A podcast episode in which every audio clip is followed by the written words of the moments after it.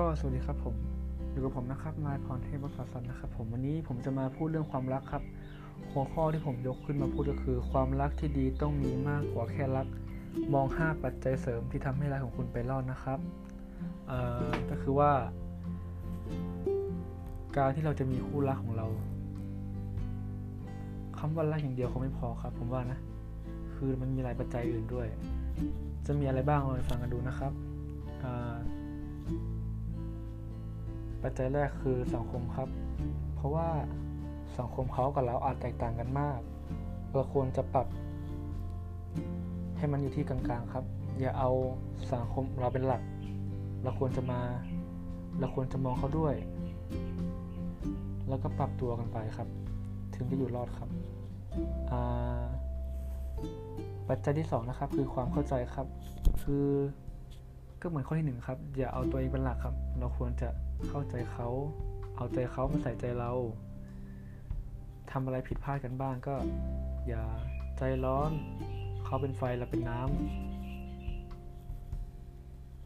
คือการที่เราไม่เข้าใจกันนะครับ ถึงจะเป็นเรื่องเล็กๆ แต่ถ้าทำไปเรื่อยๆ ถูกด่าไปเรื่อยถูกว่าไปเรื่อยมันก็จะเป็นใหญ่ในอนาคตครับ และผลสุดท้ายเราก็จะต้องเลิกกันครับ ปัจจัยที่ 3 คือเงินครับ ผมไม่ได้บอกนะว่า ความรักก็ต้องมีเงิน แต่ว่าเงินคือปัจจัยสำคัญอย่างหนึ่งครับ เพราะว่าเงินสามารถซื้อของสะดวกสบายให้คนรักได้ แล้วก็เงินก็สามารถใช้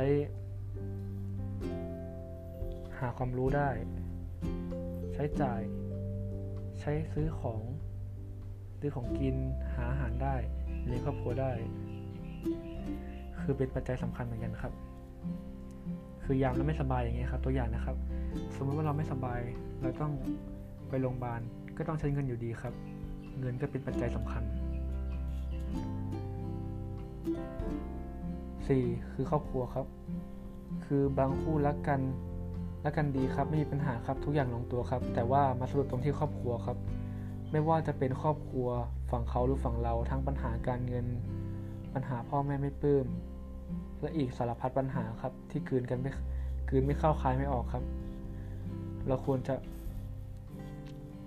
เราควรจะปรับปัญหากันครับ หรือถ้าแบบรับกันไม่ได้จริงแล้วก็มาสร้างครอบครัวข้างนอกดีกว่าครับย้ายออกมาข้างนอก สร้างบ้านของเราอย่างนี้ดีกว่า ปัญหาที่ 5 ครับคือเซ็กซ์ครับ ความรักไม่จำเป็นต้องมีเซ็กซ์แต่ความรักที่ดีมีเซ็กซ์เป็นส่วนประกอบ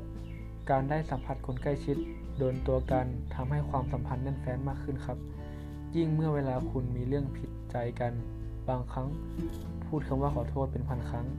ก็ไม่อาจจะสู้การเดินไปก่อนและพูดคำว่าขอโทษอย่างจริงใจเพียงหนึ่งครั้งได้ครับ วันนี้กับผมก็ขอขอบคุณนะครับ ท่านผู้ชมทุกคนที่มารับฟังผมบรรยายครับผม ผมนายพรเทพภาษาสัตว์ ขอขอบคุณครับ thank you